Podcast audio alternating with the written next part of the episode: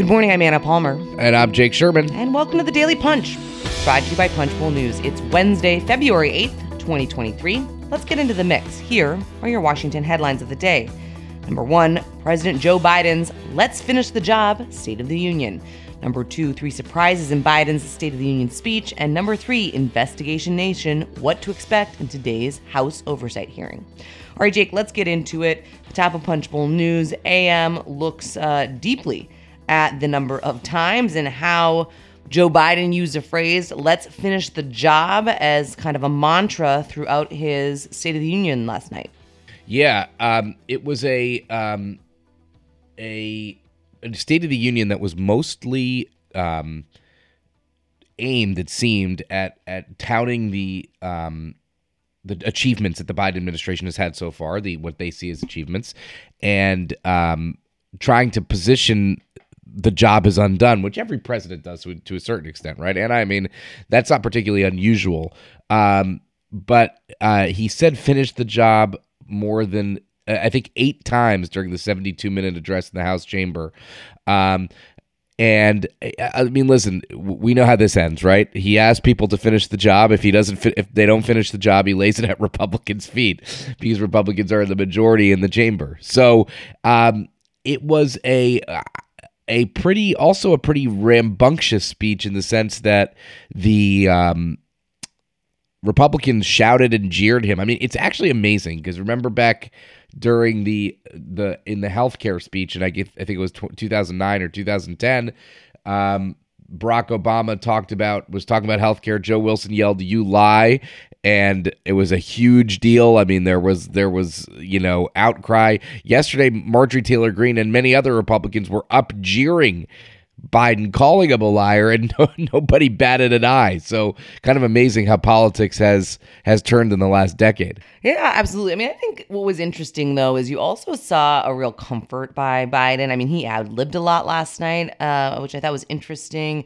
Um, you know, didn't shy away, wasn't cowed by you know MTG or others who were you know kind of. Uh, uh, it was almost like a back and forth call in some of these in, in some instances uh, in a way that is um is just it's an interesting you know as a creature of congress um he it really I, I i think his posture seemed very confident uh in what had happened over the past two years um and confident in in laying to your point uh if if if republicans aren't interested in working with him laying this any you know any reasons that they aren't able to do things at republicans feet. Um you know i i thought that was an interesting interesting point just in terms of his body language yeah, and, and also interesting, and I didn't see this because I was in the chamber last night, but I've caught some clips this morning.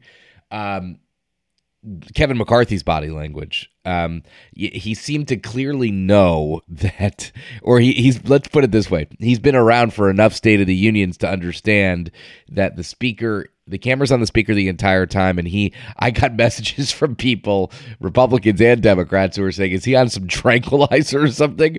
But I mean, his, his face just looked, he, he was, um, emotionless. Let's put it that way.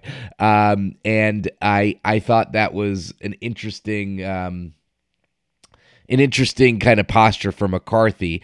One, one, one. Uh, a lot of big moments. A lot, a lot, a lot, a lot of big moments.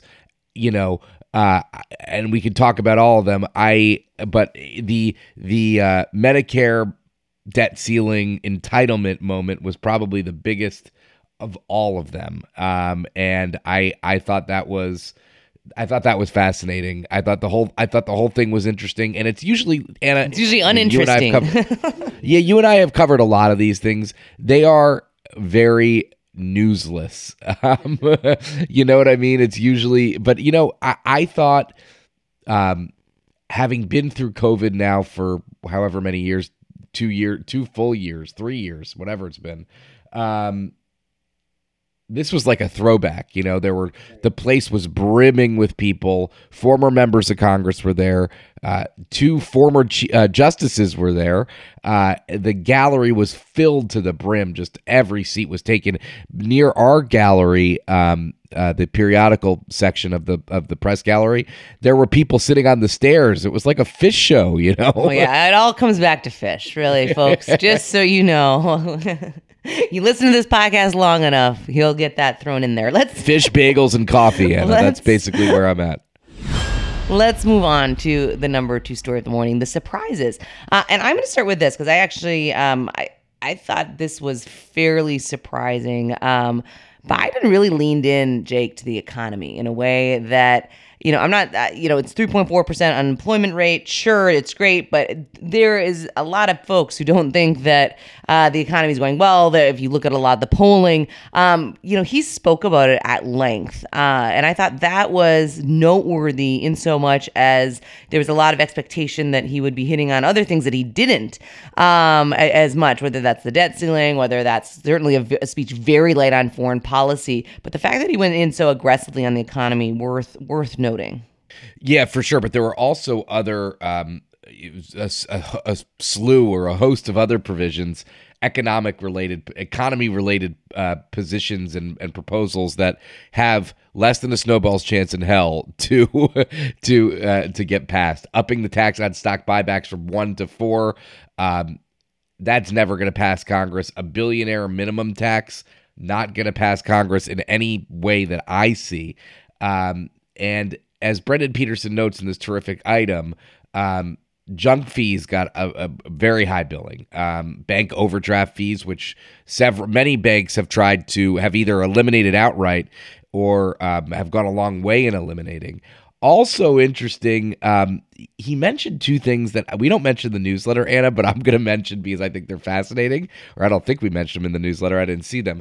Um, resort fees at hotels. Oh, I, you know, I have to say, I'm I, for this, Anna. Perked up on that no, on that moment. I, I recently asked a hotel about this, and they there was no actual perks. It was just fees.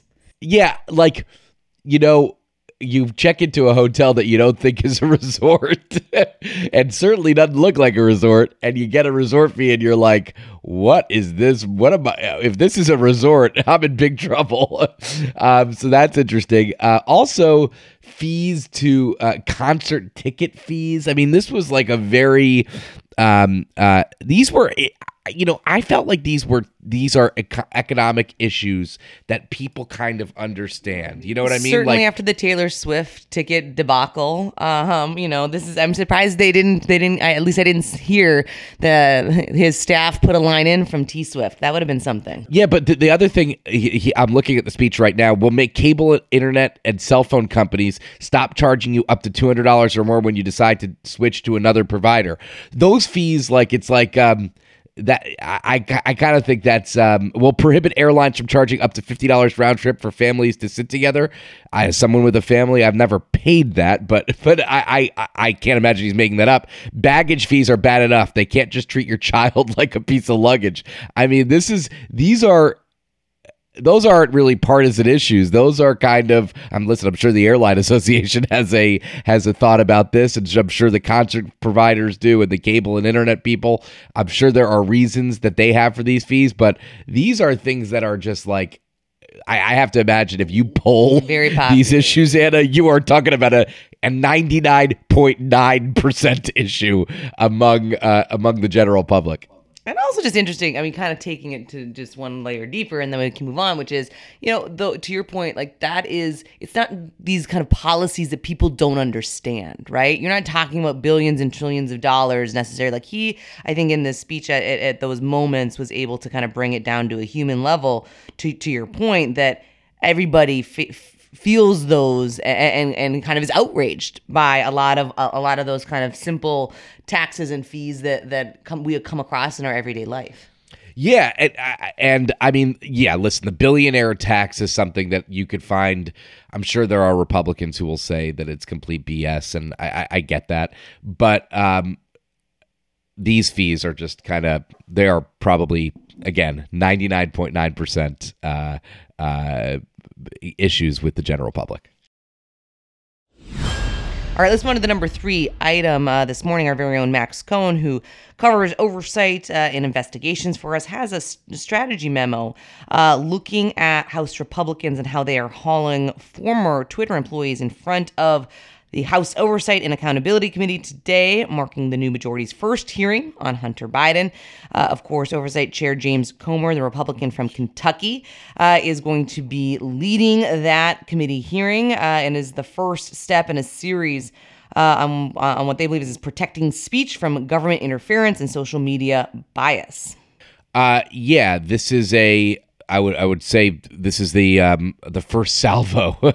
we could say that for sure uh, in the in the um, Hunter Biden canon. I think we're going to hear a lot about Hunter Biden in the next two years. Um, and uh, interestingly, the we have three former um, four former Twitter employees, three Republic, three people that are being hauled before the committee by Republicans, and Anika Collier Navaroli, who is a former Twitter employee and whistleblower.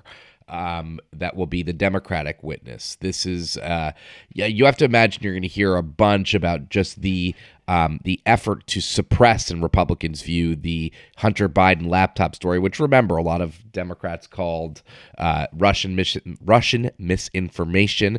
This is going to be something that we see uh, uh, a lot of in this Congress, and something that, by the way, the Senate Republicans and Democrats are at their day long retreat today. McCarthy is speak Kevin McCarthy speaking at the Republican one. Um, so the Senate will be quiet today, but the House will be um, House will be all over things. All right, just a quick note. Last night, Jake, we had a great event, the New Washington, uh, which was a, a, a, fun event in partnership with Arnold Vent- Ventures, bringing together uh, a lot of staff members, downtown folks, and others uh, to mix and mingle and kick off the 118th before the State of the Union. Hope also that everybody enjoyed the Punchbowl News punch list uh, and our bingo card for all of the different phrases and, and that we expected uh, President Joe Biden to use. Uh, that was a ton of fun. And a final note. I have a lot of notes today. Uh, I am going to be interviewing Cathy McMorris Rodgers, the chair of the Energy and Commerce Committee, at 9 a.m. this morning. You can watch that virtually by signing up for the event at our uh, event hub at Punchbowl News. Uh, and you can sign up for our free newsletter. That's the best way to find out and dig a little deeper on everything Jake and I talk about every morning at punchbowl.news. Have a great day and stay safe.